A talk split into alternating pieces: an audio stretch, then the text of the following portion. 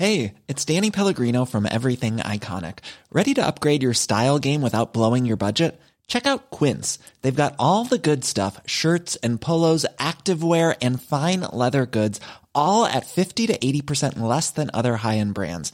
And the best part? They're all about safe, ethical, and responsible manufacturing. Get that luxury vibe without the luxury price tag. Hit up quince.com slash upgrade for free shipping and 365 day returns on your next order. That's quince.com slash upgrade. Many of us have those stubborn pounds that seem impossible to lose, no matter how good we eat or how hard we work out. My solution is PlushCare. PlushCare is a leading telehealth provider with doctors who are there for you day and night to partner with you in your weight loss journey. They can prescribe FDA-approved weight loss medications like Wegovy and Zepbound for those who qualify. Plus, they accept most insurance plans. To get started, visit plushcare.com slash weight loss. That's plushcare.com slash weight loss. Everything you remember must mean something. So, what does that thought mean? Adrift with Jeff Lloyd and Annabelle Port.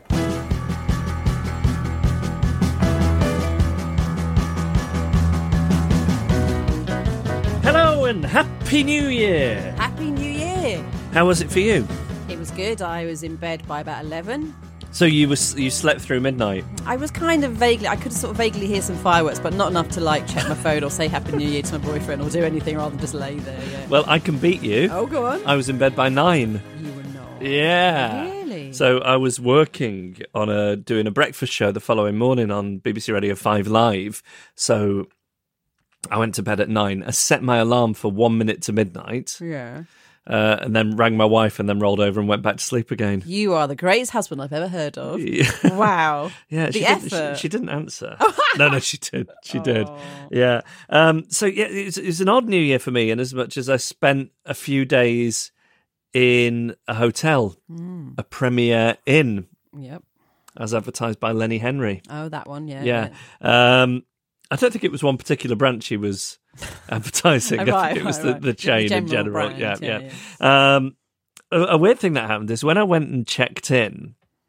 So it's it's it's in Manchester. It's in Salford technically, but I got to go back to Manchester to do these shows. That's where they broadcast from.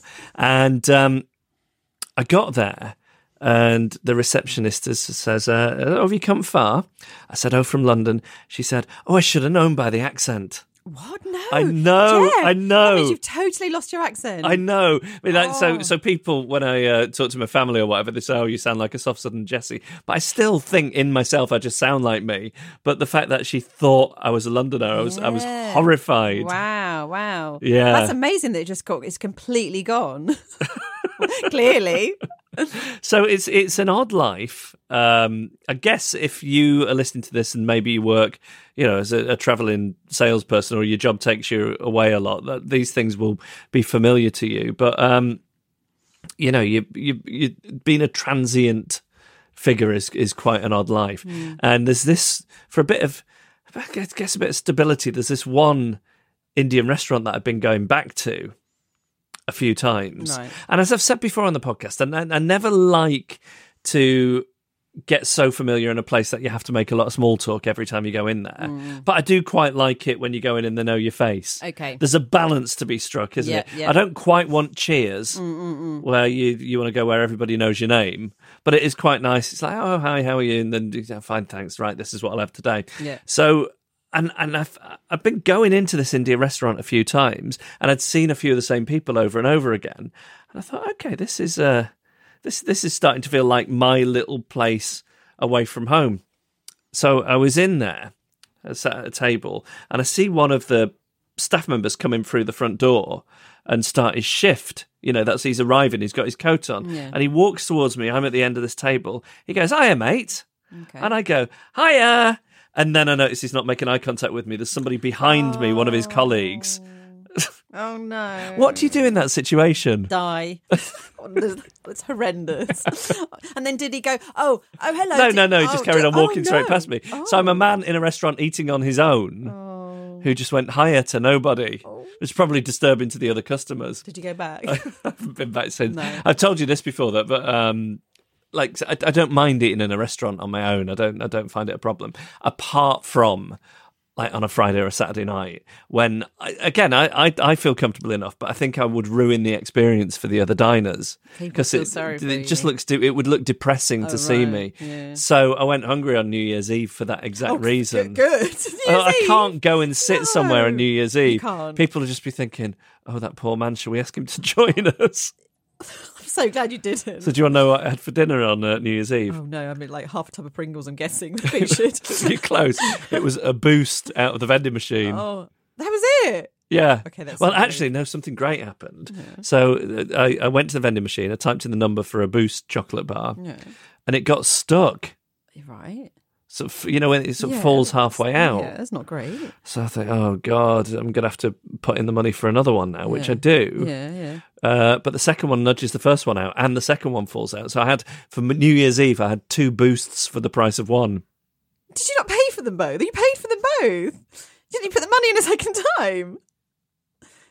Oh yeah. so you- basically, you bought two booze and ate two booze, which is just even more depressing. but the worst thing I is, if don't know how much in my head I'd got some kind of like New Year's bonanza, like it was a special treat. the only reason it was two for one because it was accidental. You paid for two. Oh, it was the universe wanting me to have two boosts. Oh.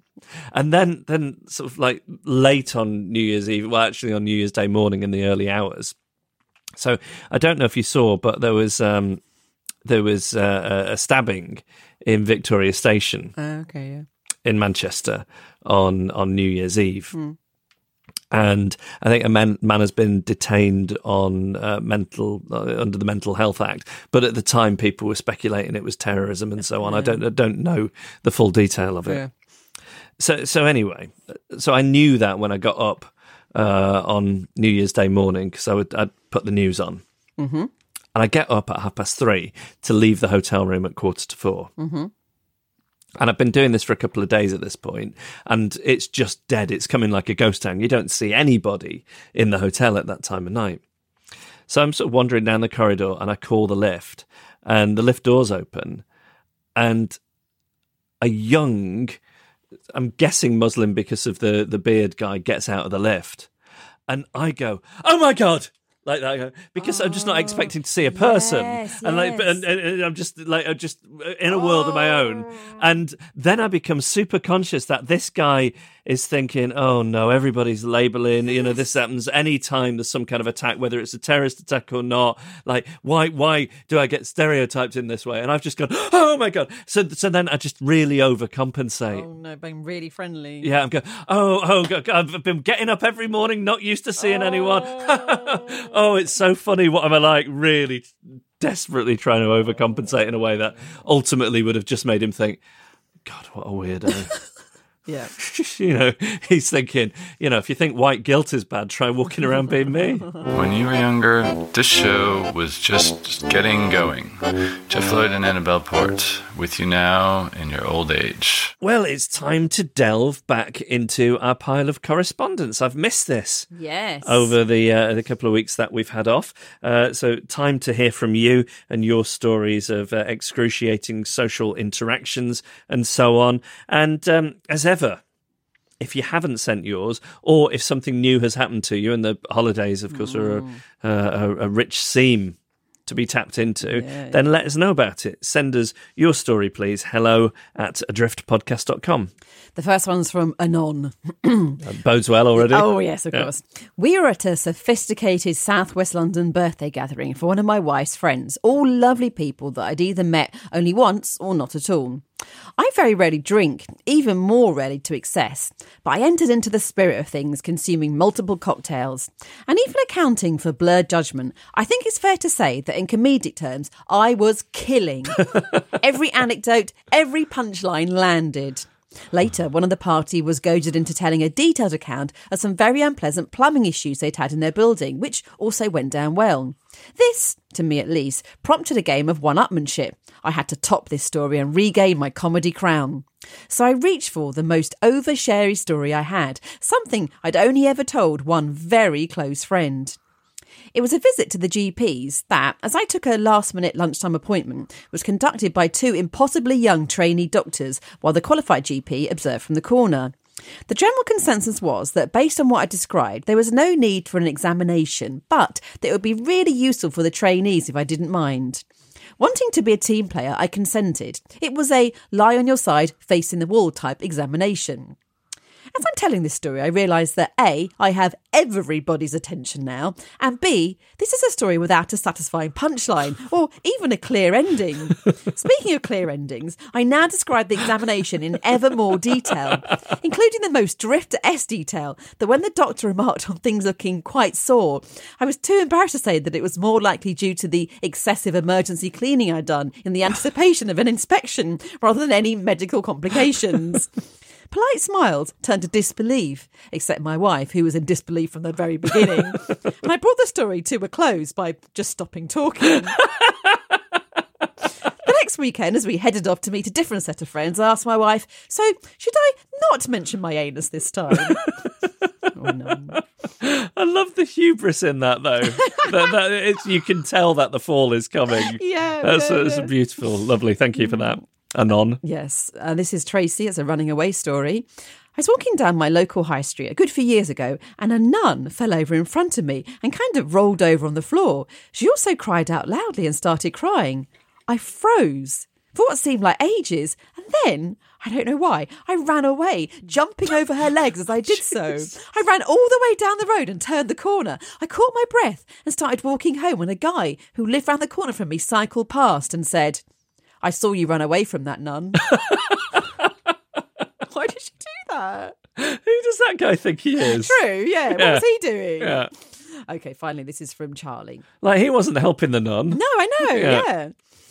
Charlie says, listening to weekly tales of drifters' social interactions gone awry, I often find myself nodding and cringing along, able to identify with most of the myriad ways a drifter can embarrass themselves. If there's one thing I've never personally identified with, though, it's the blurter. He's a bear and all that. No, that's not He me. was a bear. That's not me until now. Oh. I've been in a new job for six months and recently had a conference call scheduled with two colleagues. One colleague, Emma, I've worked with and know reasonably well, and the other colleague I had not yet met. We'll call her Magda. We all join the conference call, and it turns out we're all in the same office building today. Oh, great, says Magda. Let's hang out and meet on the second floor in person. As I walk into the meeting area, Emma is ahead of me and we catch up with Magda. Emma is between is in between and she slightly obscures my view of Magda until we sit down at a table. Small talk ensues about Christmas and we're all exchanging pleasantries for a few minutes. My colleague then turns the conversation to work matters. She says, Magda, I thought it would be great for us to get together with Charlie. It's nice to be able to meet you in person, I say, and extend my hand confidently across the table. I am met with her outstretched arm, which I very quickly realise does not have a hand at the end of it. The sheer surprise catches me, and there's an awkward exchange where I slightly recoil my hand in confusion, let go of her arm, then take it again as if to show her I'm not trying to reject her body parts. If my only crime was just an awkward handshake, though, she's probably experienced this many times Yeah. before and wouldn't have thought it a big deal. Instead, I made the whole exchange many, many times worse by what I said upon realising she had no hand. I am unclear how or why my brain came up with this. Oh, no. As I proudly announce, Congratulations! What? what? Congratulations! There was no plausible explanation ah. for joyously congratulating the colleague I'd met just two minutes previously. Did you think I was patronising her for being different or able to carry out an office based job with just the one hand? I spent the next uh. excruciating uh. hour carrying on the meeting as if nothing had happened, whilst my face, specifically my glowing red cheeks, very much displayed that something had definitely happened. I could barely take in anything she said as my mind raced with the horror of it all. Should I go home or resign? I did neither in the end and just hid at my desk for the rest of the day. So there we have it. I am a blurter after all. Charlie, it's in all of us, don't worry. I can think of something worse that she could have said. Oh, go on. Unlucky. Oh. But what if Magda had been a drifter? She might have laughed. Well, I mean that that Oh. does go oh. into the you know great, the canon of great blurts, along with he was a bear Yeah. un, un, unlucky. I mean, Congratulations. congratulations, that's so good. I was just thinking when I was listening to that, if I was in that position, in other words, if I was the person without the hand, like I th- I think I would say something to diffuse the situation every time there was a handshake. Yeah. But then again, why should the weight of responsibility be on you? And every time, like I you probably, know. you probably just not, You've probably just forgotten about I it. I know, I know. Like I, I, I remember once meeting somebody who didn't have a hand, and sort of and having a similarly, un, you know, uh, uncomfortable, not knowing what to do. Um, that, that we heard about there, but you know, without saying congratulations, Mm. and then later thinking to myself, "Here's here's what I'll do if that ever comes up again." Oh, yeah. I thought I'll I'll, I'll let out my inner monologue. I'll say, "Oh, I don't, I don't know what was normal in this situation. What what what, what should I do?" Yeah, I thought yeah. that might be a good way to handle it. Just Yeah. verbalize it. Yeah, yeah. Like, so what are you supposed to do? Just sort of shake what I don't know. there? I don't know. I guess so. If they're stretching it out. Yeah. Yeah. Anyway, uh, congratulations. What you don't do, I think we can all agree, is say congratulations. uh, share your story, please. You know, another great. That might be the greatest blurt of 2019 Well, for sure, already. yeah. Um, but uh, let let us know your story of an uncomfortable social interaction. Email hello at adriftpodcast.com. There's some things that move down the stream. Some of them are called Jeff Lloyd and Annabelle Port. It's coming past you, and on the sail is written G L A P, which stands for GLAP, Jeff Lloyd and Annabelle Port. the organization. Adrift. Annabelle. yes. Time for your first story of the new year, and, and and what have you decided as your first tale of 2019? It's ways in which I'm not a fully functioning adult, part one laziness. I say How, part, how many parts is this, this going to be? thing, I, like I say part one, like I've got a part two. I haven't, but you know, I'm, I'm optimistic. Like, I'm, there, think- there are many, many yeah, parts. we, we this this this could be an ongoing series. Yeah, we, yeah. we could get to part 100 Yeah, easily. yeah. Yeah. Okay, laziness. I realised recently that there's one hour of the week when I feel calm and happy.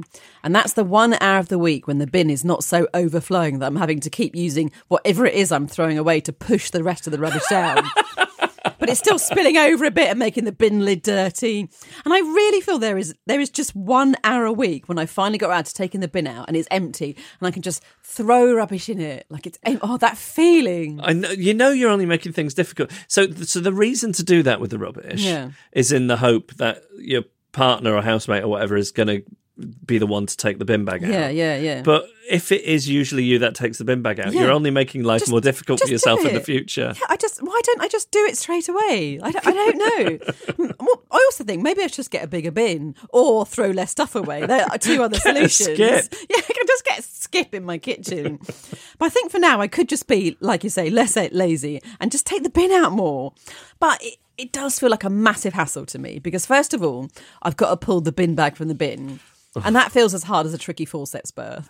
Like, I quite often get a sweat on just from the effort of that. Oh, it's the worst. It's, it's probably extra hard because it's so full, so it's really gripping Yeah, to yeah, the sides, yeah. isn't it? The way that it clings to that bin, though, I think it's a bit pathetic. It's I know. I want to stay. Why can't somebody just invent a bin where the bag comes out easily? Easily. I know. God, 2019, Yeah. do it. So that's the first bit. I'm already exhausted. Mm. And then I have to go and get my keys to open the back door because the bin's out the back.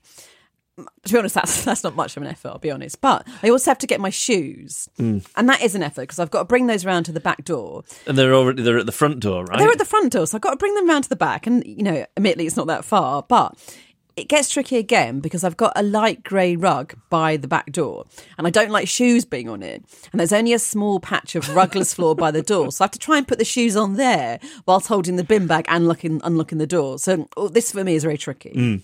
Then I have to cross a short expanse of decking, which is often slippy as it's covered in weird green stuff, like maybe some kind of moss or something. it's very slippery when wet. And the actual putting the bag in the rubbish bin is not simple because the bin men always put my bin lids on upside down after they take the bin bag out. And they're these big domed lids and it's always rain. So Yeah. the big domes are full and heavy with water. So I have to lift them up and then pour the water away, but really far away from me because I can't get my feet wet, as that would make it even more slippy on that weird green moss stuff on the decking. I don't know why the bin men do this. I can only guess that they hate me, probably for having so much rubbish, and also because I quite often complain to the council, as they sometimes skip a week out of hatred. Just put them up- How difficult would it be to put it back on the right way round? Oh, it's upside down.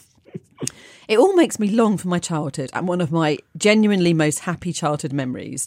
So, my grandma lived at the top of a 12 story block of flats that had a rubbish chute. Oh my god! I know. So, there was a little room on each floor, and you'd open up the chute and you'd put your rubbish in, and then you'd listen to it topple all the way down 12 floors. And me and my sister used to beg our grandma to let us do this job. And we were so upset when the rubbish didn't need taking out. We had to beg her, just, can we just do it anyway? It's honestly one of my most treasured childhood memories. That, and there was also a lift in the building, and we once hid a red Smartie behind a little door with the emergency phoning. And we'd always check it was still there, and it always was. I'd say I was sadder when my grandma moved flats than when my parents moved out of my home for my first 19 years. If You're only- going to say you were sadder when your grandma moved flats than you were when she died. Oh, no. if only, though, if only we all had rubbish chutes in our kitchens. Like, forget flying cars. Oh yeah, That is the future that we need. yes, yeah. And there ends laziness part one. Soon, people will know that we don't know what we're doing. Adrift. Here's a little thing that happened. So I was in John Lewis's with my wife the other day, yeah. and we're standing on the escalators, and she she is sort of on the right hand side of the escalator, hmm. going backwards because she's talking to me. Okay, yeah. And I'm kind of leaning towards the left side of the escalator, looking up, talking to her. yeah. Now, as this is happening, somebody walks up hmm. the left and then gets annoyed that I'm standing there and says, Yeah. Excuse me. I say, I'm so sorry. I get out of the way and they harumph and walk past. Yeah. Now, if you don't live in London, what's really going on in this story is on the London Underground, there is a rule, and I think it's a fantastic rule, where you stand on the right hand side of the escalator so that people can walk on the left hand side. Mm-hmm. And it's great. If you want to stand there and just let the thing carry you up, then stand on the right. If you're in a rush and you need to walk or you want to get the exercise or whatever it is, you walk on the left Yeah. good system. Yeah, yeah. We all know that's how it goes on the London Underground. Here's my problem. Yeah. It, there's there's no rule that that applies also in John Lewis's. Uh, I don't think there is a rule. No, so Where does it apply anywhere else to you? Like, what if you're in a shopping centre? no, it's it's. I think it's a good system. Yeah. And if somebody said we should roll out this rule across the country, I would be on board with it. Okay, okay, okay. But you're saying But that it my hasn't. point is hmm. that it's the, the the the person had no right harumphing. No, I agree If I with was that. doing that on the London Underground, yeah, yeah, yeah. I would deserve scorn. Yeah, uh, yeah, hatred. Yeah, hatred, yeah, vitriol. yeah. But that's not the rule in John Lewis's, much as you'd like it to be. Okay, okay, yeah, yeah. Maybe what should have happened is that they shouldn't have harumphed. Totally agree with you. Yeah. Maybe you should have stood on the right hand side. But it's it's not a it's not even not a un- rule? it's not even un- you know if if I'm in Man- Manchester, much as I'd like that rule to mm. apply, that, that nobody's thinking about which side of the escalator they're standing on. Did you shout after his back? It's not a rule. Please tell me you did. Do you want to know exactly what I said? What did you say? I said to my wife, just because one rule applies on the underground doesn't mean it also applies in John Lewis's. And do you know what she said? Yeah. Sounds like one for Adrift. and that's how we uh, that's how we end up here. Jeff Lloyd and Annabelle Port in a show called Adrift. Yeah, well, I've been spending a lot of time in the north, living living in this Premier Inn. Yeah. Um, unfortunately for me, it's sort of where I'm from, so I get to see a lot of friends and things. And then then the other day, I thought I'm gonna go and take a trip down memory lane. I'm gonna go to the town I grew up in, Macclesfield, and I'm gonna go and uh, look round the streets I grew up on. Right. From being sort of uh, a tiny baby to age eleven, Nice. Yeah. so I go there and I'm really loving it. Like some things have changed beyond all recognition. And then some, some things are exactly the same. There's like this little off license that we used to call the selling out shop. Which uh, I don't know if that's a northernism. You never hear it anymore, but off licenses were called selling out shops because she's selling the drink out. Okay. You know, to drink to I mean, same as off license, really. The opposite of a pub. Like they're selling the yeah, pub. They're selling in, it in. yeah, They're selling it out. Yeah, right. you'd never call a pub a selling in No, shop. no. Um, and and that's still there, and you know it looks like it's from the seventies. It hasn't changed a bit. Sadly, my old local news agent Raymond isn't isn't there anymore. He had a very uh, glamorous Ford Capri with a stencil of an eagle on the bonnet. I love a Ford Capri so much. Yeah, red, red Ford Oh, Capri with best. a stenciled eagle on the bonnet. I Oh, mean, wow. that was uh, was a glamorous car. Very. He was a glamorous news agent. Mm. And then I went and stood outside um, the the house I lived in up until I was eleven Mm. on Hatton Street. It was next door to the old Labour Exchange, the Dole office Right. uh, which is now for everything's now flats, uh, and I'm just loitering around it a lot, just looking, um, walking up and down, and just remembering what it was. Like all the paving slabs are the same. There's a wall that I used to climb up next door, and like I can still find the little indentations in the stone where I would put my fingers to climb up this wall. It was really lovely to experience it like this, and as I'm doing so, I see somebody come out of the house. Hmm. Now, I don't know if the real reason he's come out of the house is there's a fella in a woolly hat, like lo- loitering and hmm. staring. Yeah. But he comes out to do something with the wheelie bin. And I think, I wonder if I should say hello. Yeah. And he looks at me. Yeah. And then I realise we're related. What? Yeah. How? He is my cousin Anne's son, all grown up. Hey, wow. Yeah. Oh. So I say, "Oh, we're related." And he looks at me and goes, "Yeah, it's Jeff, isn't it?" I go, "Yeah." I said, "Sorry, I was just looking. You know, what? we used to live here." He went, "Yeah, I think I did know that." He says, "Do you want to come in and have a look around?" No. So I got to go in. Oh, love to see that. The, so the much. house I was in, and it was so I mean, it's changed a lot. There's a loft conversion. The hall's a lot oh. smaller. You know, the rooms are almost different shapes. But I still got to go in my own bedroom and and so, so on. It was so great. And he said, Oh. "Oh, do you just want to, you know?" Because I mean, he was very gracious letting me go in there because his wife had the day before had a baby. Wow. So she was just out of hospital. Oh, wow. With a baby. So he says, "You just just take a minute, have a look around." So I'm standing in the bedroom, and I just think, God, it's amazing being in here, and I'm flooded with memories of what was on the walls and what my the the, the bed covers looked like, and what I used to think about there as I was falling to sleep, and all all this stuff. And then you know, after a bit, I went back downstairs, and the the there's a a doorway from the hall, tiny little hall, I mean, smaller than a phone box, into the front room. And I was just sort of um, standing there for a second. And then I hear his wife say to him, and it's, I've come in part way through a conversation. Yeah. She says, Yeah, he just seems a lot, uh, a lot more chilled out than he used to be. Oh. And then he's, the guy replies, Oh, I think he's there now. Oh. So I say, Hi. Yeah, yeah, yeah. Now, here's, here's where we come on to the incident. Okay. So basically, what they've said is only a compliment. Yeah. They've said I'm chilled out. Yeah. I mean, it's it's a conversation where it's like, oh, it's nice to see him. He seems uh, on good form. He seems more chilled out than he used to be. But what I hear it as, as is, so what did I used to be like then? What was your problem with me? what was your yeah. beef? Yeah, yeah. Why sh- should that be my reaction, or should I just enjoy the present day compliment? I find out in this week's The Incident.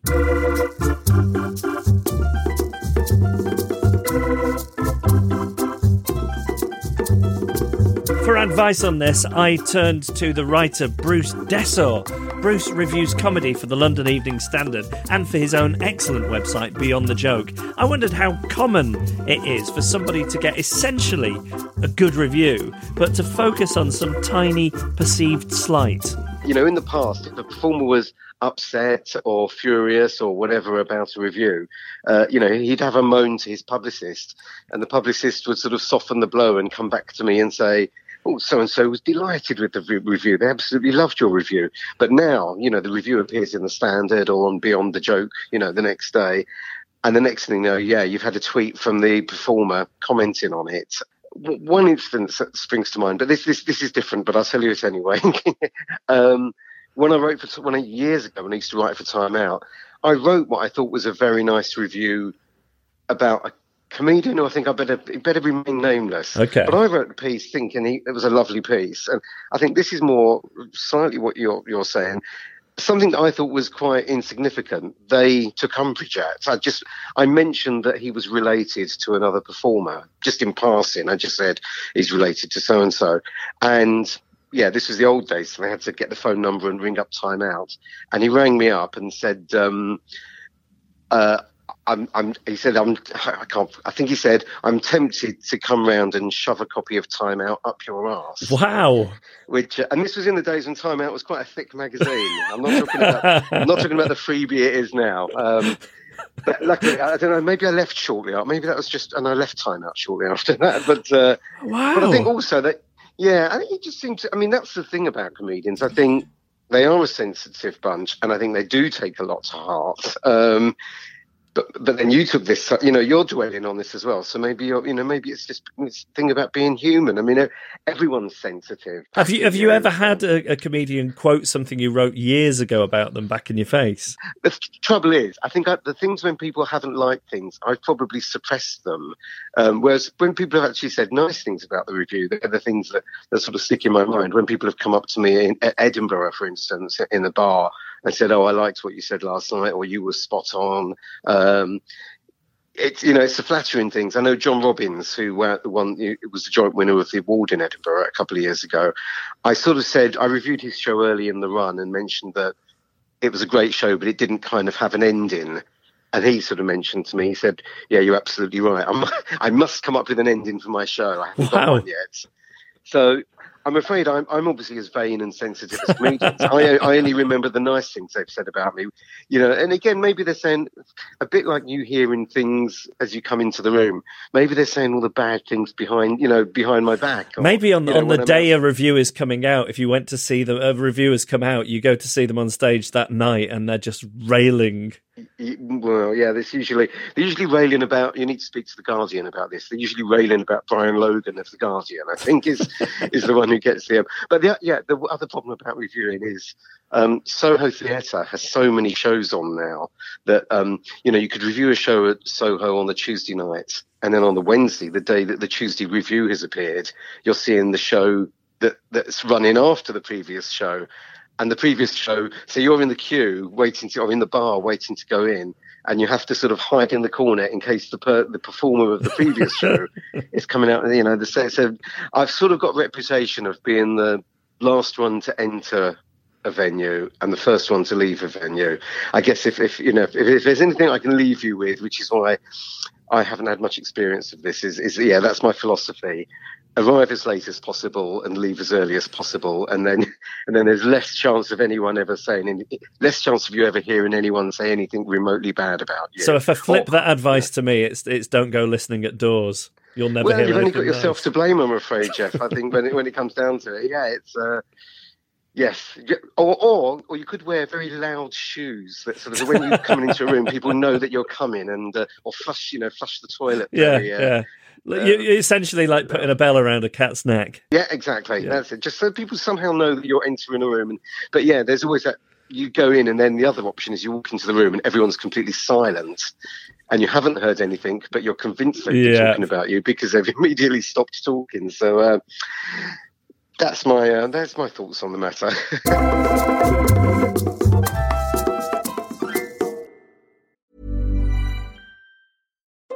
Since 2013, Bombas has donated over 100 million socks, underwear, and t shirts to those facing homelessness. If we counted those on air, this ad would last over 1,157 days. But if we counted the time it takes to make a donation possible, it would take just a few clicks. Because every time you make a purchase, Bombas donates an item to someone who needs it. Go to bombas.com slash ACAST and use code ACAST for 20% off your first purchase. That's bombas.com slash ACAST, code ACAST. Later, when you go for a walk, you can take the show with you so that you're not left with your thoughts because we know what's going on there and it's just, it's, it's quite scary. You should probably consult a doctor or you should maybe get a dog and then walk with your dog or steal a dog. But just um, dogs can help you because they suck up your dangerous thoughts. Adrift with Geoff Lloyd and Annabel Port. Something we've talked about before on the podcast is small talk with uh, hairdressers. Oh, yes. And I had a, a- an experience over the time that we uh, took a break that it, it it's so far beyond anything that's ever happened before to me that I, I almost can't process it. And I, if I tell you the story, I think it'll sound like I'm making it up, but I'm I'm gonna I'm gonna try anyway. Okay. So I go to the barber's on New Year's Eve while I'm away, and it's uh, it ends up being this young woman who cuts my hair, and she's very friendly. And uh, she says, "Hi, how are you?" And we have a little chat, and says, "What are you doing for New Year's Eve?" I says, oh, "I'm working, uh, so I'm I'm going to be asleep actually." And then she says. Uh, Oh well, uh, we're we're having a big family party and it's going to be an interesting one for us. I said, Oh, why is that?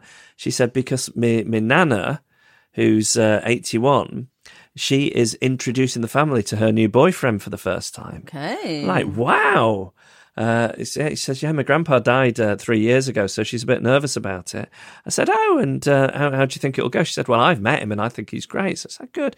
And she says, well, I'm, I'm also introducing the family to my new boyfriend.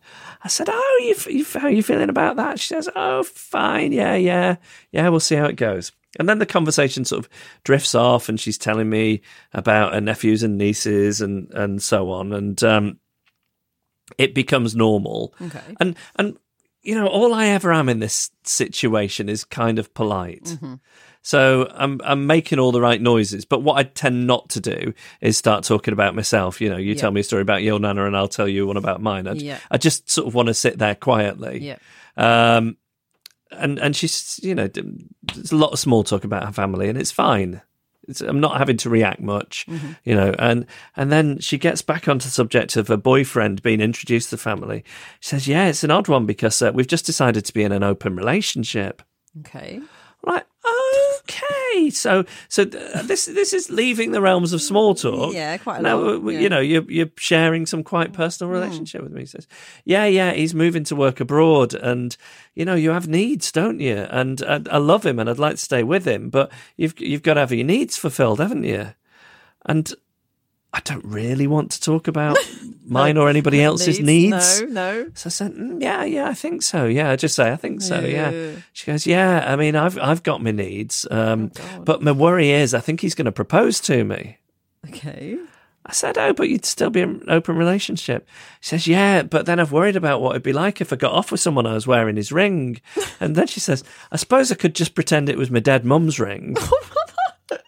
Thinking, what social signals are you picking up on from me uh, that are making you think I'm, I'm going to keep keep sharing more and more? So I said, "Yeah, I suppose you could do that." Then she says, "The, the thing is, I told him when we got together. She, she said, I said to him, the thing about me is I am a," and then she said like the worst swear word. Right. Okay. Yeah. I said, "Oh, did you say that to him?" She said, "Yeah, we all are. We all are, but I am especially." I'm like, "Oh, right." She says, "And now that I've told him that, whatever I do, I can always go back to him and say, "Well, I told you I was a." I like the way she works. yeah.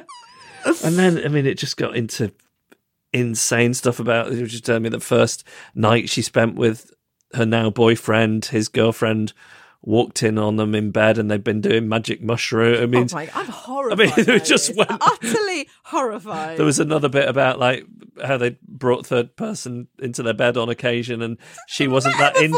and she wasn't that into it. So what she does is practices meditation by like concentrating on other things in the room. What I find rather most bu- horrifying is like this is New Year's Eve. How many clients has she had that I day? know, like she just told this story like maybe like twenty times.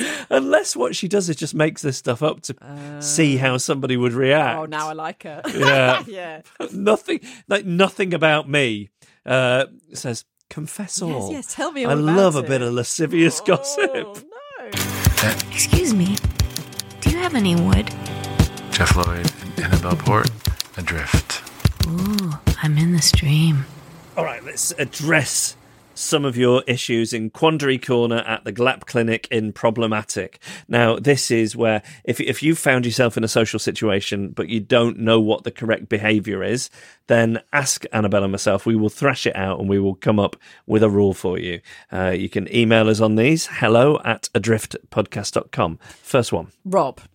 Yesterday, I had an unusual encounter, which I think, in bringing it to the problematic, might tell others in similar situations. I live in the wilds of West Wales and enjoy hiking in the hills most weekends.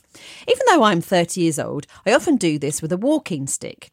None of your carbon fibre shenanigans, but an honest to God wooden cane. It does have some practical use, it makes going uphill much easier, but I'd be lying if it wasn't mainly because it allows me to furtively pretend that I am Bilbo Baggins, striding out towards the lonely mountain, when in fact I'm just going six miles or so to the nearest pub.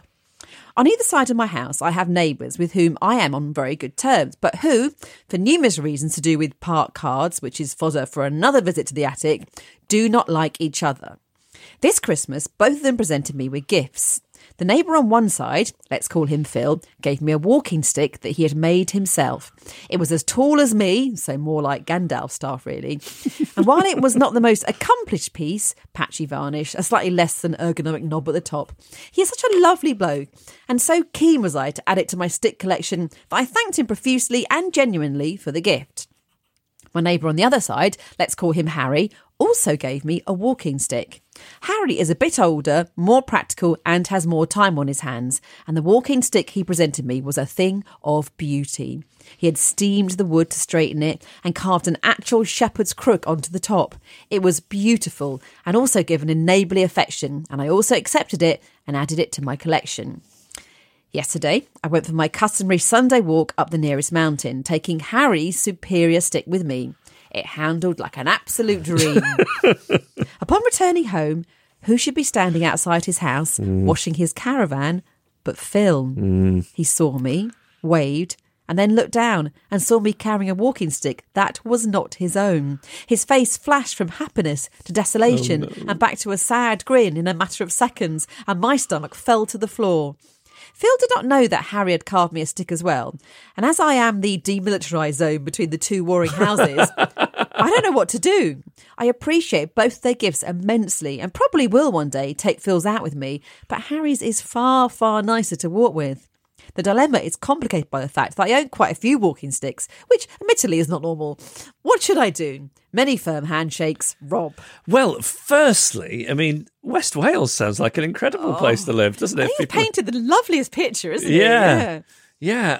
Um, It's a very awkward situation. well, it is. I mean, it would. It is. It would be more awkward if you didn't have a collection okay. of walking sticks. Mm, So what I would do if I were you is I would wait for the next time you see Phil outside washing his car or tinkering around in his back garden or whatever he's doing, Mm. and then quickly throw on your Barbour jacket or whatever you go walking in, get Phil's stick, go out walking with it, and then when he's when he says hello to you, say, "Oh God, I was in a world of my own. I didn't see you there." So that in a very yeah, theatrical yeah, way, yeah, he he sees you with his stick. Right, right, right. But I mean, it's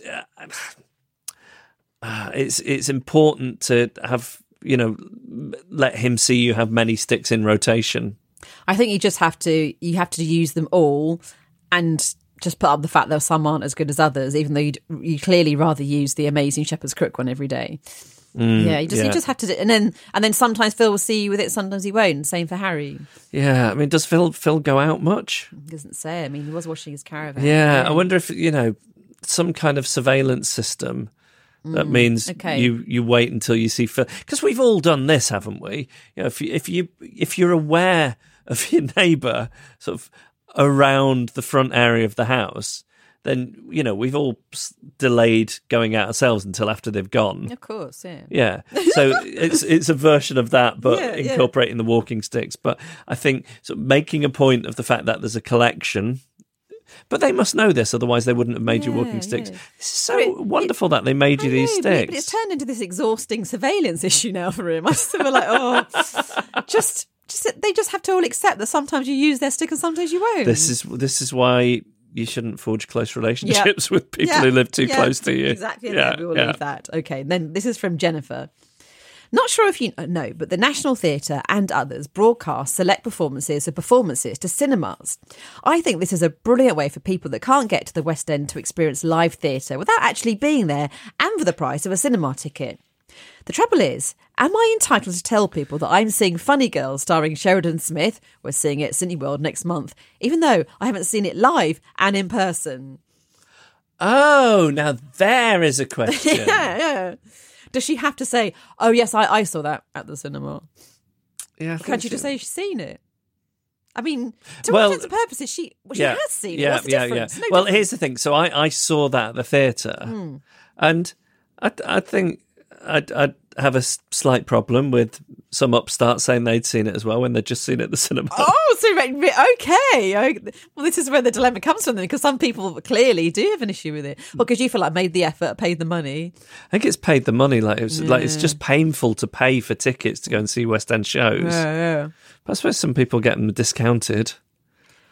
So I, so are we going to agree that you have to say, "Oh yeah, I saw that." Admittedly, at the No, cinema. no. I'll, tell here's what I think you say. You say, "Oh, I saw that," and if people say, "Oh, when?" or you say, "Oh, I actually saw it at the cinema," I think you you know if you get the follow up question, Okay. you have to say that it was at the cinema, Okay. but you don't have to say it initially. Great, there's the rule. Yeah. Done. Okay. Um, well, we rattled through those this week, didn't we? yeah. Send us yours. Hello at adriftpodcast.com.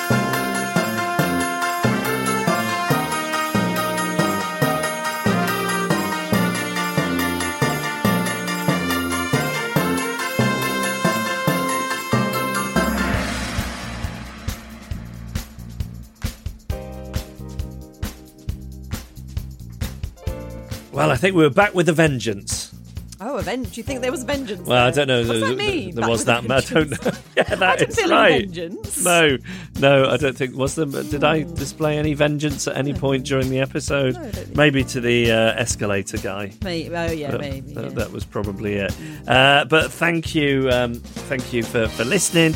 It's good to be back, and um, thanks for putting up with us while we had a couple of weeks off. yes. Oh, you don't you don't begrudge us that, do you? Surely, not. Christmas time. Surely not. Uh, so thanks to Man in the Echo for the backing music and to Emily Harrison for the incidental music during the incident.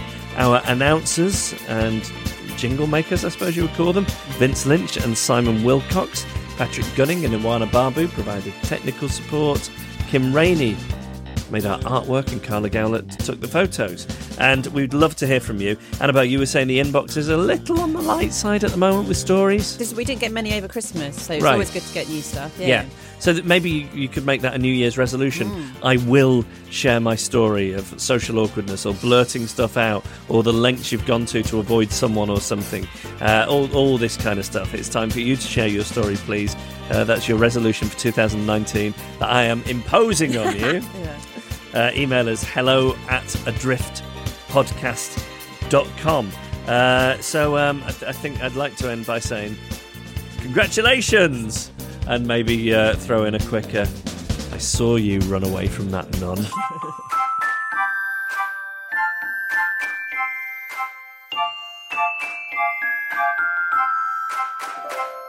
Adrift. Adrift.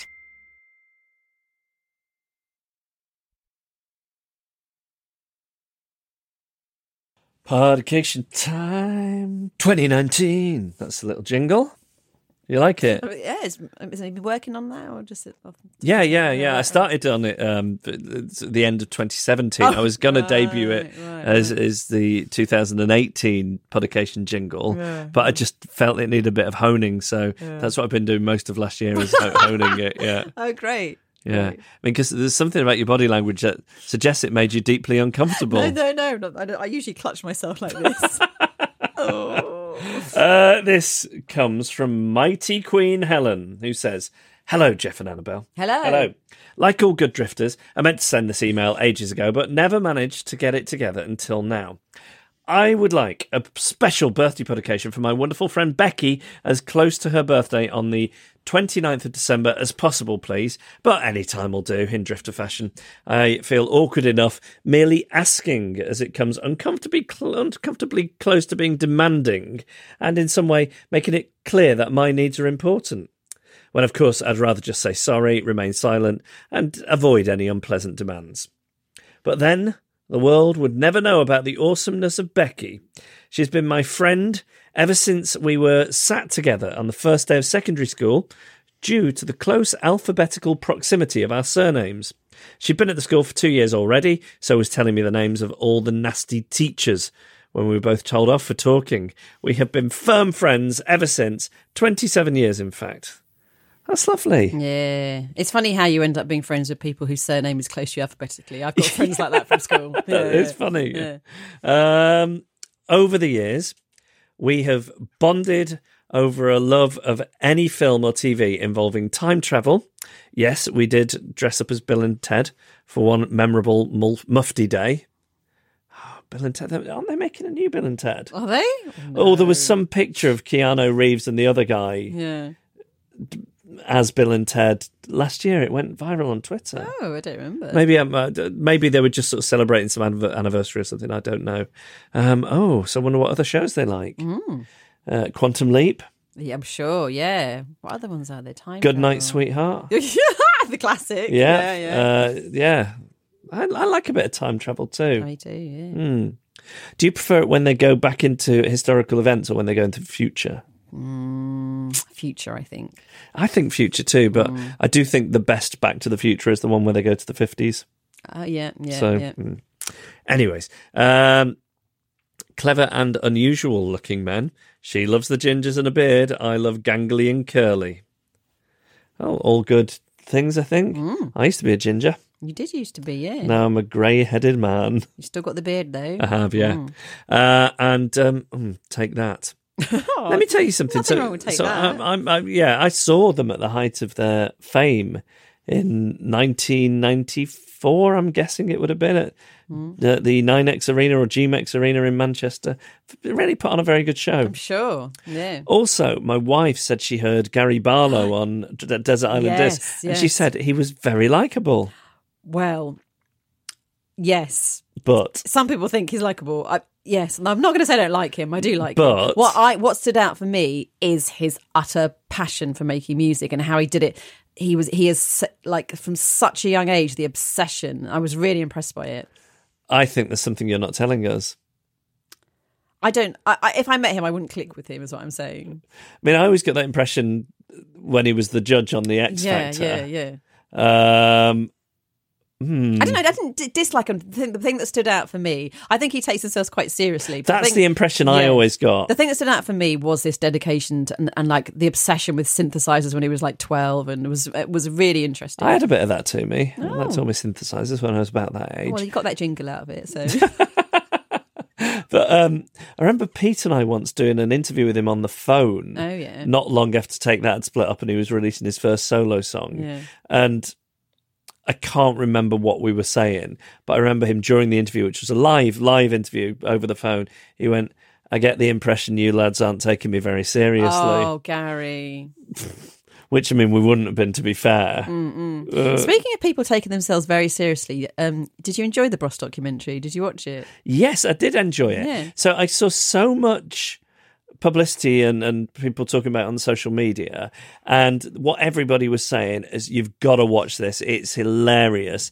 It's like Spinal Tap, but in real Ah, life. okay, so yeah. that was the expectation Right. I went to it with, which. And and actually, I, I really enjoyed it. But and even though there was some astonishingly dumb quotes, I found it quite moving. Oh, yeah, it was moving. Um, yeah. And it also sort of, you know, thinking, I wonder if this is what made you think of it.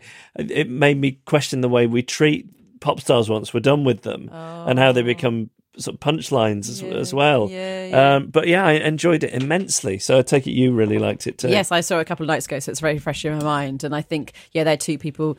I think one of them, Matt, I saw him smile once th- throughout the whole, however long it was. They're Mm. not, they're not people to smile and laugh and joke. They they take themselves very seriously. Yeah, uh, and and I think if you were just watching the documentary about Luke Goss, you would think you would think here is a ridiculous person who takes himself way too seriously. Mm. But because you know you're watching the, the the the documentary about the two of them, Luke seems like the reasonable one. you know what I mean? Like Matt Goss is so far. Wow, oh, yeah, it's very interesting. Yeah, yeah, no, I re- uh, really, really did enjoy it. If you haven't seen it, it's a documentary about Bros reuniting. Yeah, it's still on the iPlayer. Yeah, you get it on BBC iPlayer. After the screams fade or something. Yeah, yeah, something like that. Yeah. Yeah, when the screaming stops, maybe. Yeah, yeah, yeah. Anyway, um, and, and if not, I'm sure they'll be bringing it out on DVD. In fact, I know they're bringing it out or have brought it out on DVD because there was no mention of the third member of Bros. Yes, I Ken. find that so weird. Ken. And that's what they used to call him in Smash Did Hits. they? Oh gosh, Yeah, yeah. yes, yeah, with Craig obviously, yeah, yeah, yeah. yeah. Um, and apparently they did interview him, but I mean, it what didn't really contribute anything, Oh, so they've saved it for the DVD extras. Oh, good because I remember th- th- it was like he didn't exist, wasn't it? Yeah, yeah. Never mentioned. No mention of when Frank Sidebottom supported them at Wembley either. Oh, really? And got booed off stage. I think he did a set of Bros songs. Oh no, really? Oh, Um, where, are we- where, where are we now? yeah. Sorry. Uh, but the best thing about friendships are the new things you introduce each other to. Becky is far cooler than me and knows all about the Marvel comic universe and how to survive a zombie apocalypse. Oh, wow. So I, I think I would just give in to the zombies. Oh, was that how you'd survive it? Yeah, become a zombie. Hmm. Just seems to me from watching those films, the zombies tend to do better than uh, uh, most humans. Hmm, So why not just if you can't beat them, join them? Join them, okay? Yeah. Because yeah. that's what you're doing. You're becoming a zombie yourself. They're a nice gang, aren't they? Yeah. Um, and also, you don't have to worry about like brushing your hair or your appearance or anything once you're a zombie. Well, how often do you brush your hair? Honestly. Maybe once a week. There you go. I mean, it, it's usually not at all. And then if I've slept on it and it's gone in a particularly odd direction, Yeah, yeah, you know, then I might have to spend 30 seconds on it. what about you? yeah. and I mean, about the same, to be Yeah. honest. Yeah. Um, I don't know much about Marvel Comic Universe. No, I don't at all. Um, she isn't frightened of anything. That's that's. Well, it sounds like maybe she's frightened of zombies if she's working out how to survive an apocalypse. Hmm. No, it doesn't mean she's scared of them. Just doesn't want to join them. Okay. Uh, and she's incredible. So she's not a zombie phobe, Yeah. not zombie phobic. Uh, and she's incredibly capable. She knows how to sort out the air pressure in car tires. She sounds incredible. She really does. Uh, she's been a fan of cool American satirical comedy for years. And having lived in New York, she is also well versed on people like the so called Drake, as she still listens to Radio 1. So. So you met at primary school, start primary school at five, but actually she'd been there a couple of years. So you probably went in late, which I would say makes you. No, they met at secondary school. Oh, secondary Yeah, school. so oh, okay. 13, so she's 40. So 14, Yeah. they've been friends for 27 years, which puts them in the early yeah, 40s. yeah, I think I, yeah, she's. Hang on. She yeah. would have been 13 when they met, so she must be 40 now, surely. Yeah. No business listen to Radio 1. bit old for it. Yeah. They don't want you. They don't. Well, they don't want you. They don't. They- You're listening. They don't want you. No. How does that make you feel? they don't want you. Go. They're thinking, go away. They're thinking, Radio 2 needs replenishers. the audience at the top end of theirs are dying. Um, weirdly, I mean, so I've been on Radio 2 a bit recently, and you will play stuff like, I mean, I, I love this song. Um, Bing Crosby and Grace Kelly, True Lover, played the other night, but I've also played, I don't know if I've played any Drake. But I've definitely played Jay Z. Oh, really? Yeah, uh, I've, I've played Snoop Dogg. Ooh. Um, yeah, Mixed bag. It's such a mixed bag in a way that I mean, it's. I really enjoy it, but you think, God, people are there are there people out there who who want to hear Bing Crosby followed by Tupac? Yeah, and of course, it's the biggest radio station in Europe, so there must be, Yeah. but it it shouldn't work on paper. But there you go. I think Becky would like it. Yeah. Have a have a little have a little dabble next time I'm on Becky. Yeah. I usually let people know on Facebook. Um, we even mentioned the topic of kids on silent sections of trains with our other best friend, who has actually managed to procreate. Caroline gave us her opinion, and we discussed other Adrift Classic Quandary Corner issues over a bottle of wine. Unlucky came up more than once. I'm not sure we've actually converted her to a listener. Uh, she's more capable and sorted than Becky, but we tried. no. God, more capable than Becky. Yeah. Wow. It's hard to imagine. I can't. So, for being an all round wonderful friend, a fabulous person, for picking me up and dragging me through life when it's all got too much, for loving what I love and also what I don't, for walking me down the street when I literally, physically couldn't, for her amazing taste, for her scientific knowledge, for drinks, for laughs, for support. Happy birthday, Becky. Happy birthday, Becky. Wow.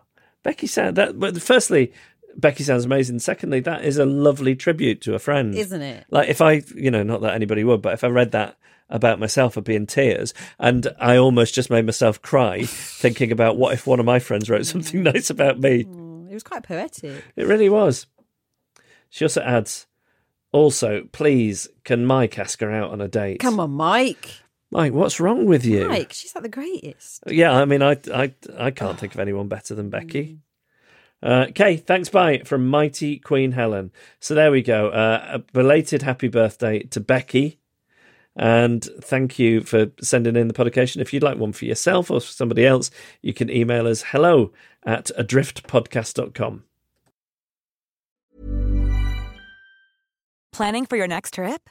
Elevate your travel style with Quince. Quince has all the jet setting essentials you'll want for your next getaway, like European linen, premium luggage options, buttery soft Italian leather bags, and so much more. And is all priced at 50 to 80% less than similar brands.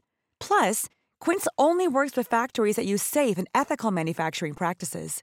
Pack your bags with high-quality essentials you'll be wearing for vacations to come with Quince. Go to quince.com/pack for free shipping and 365-day returns.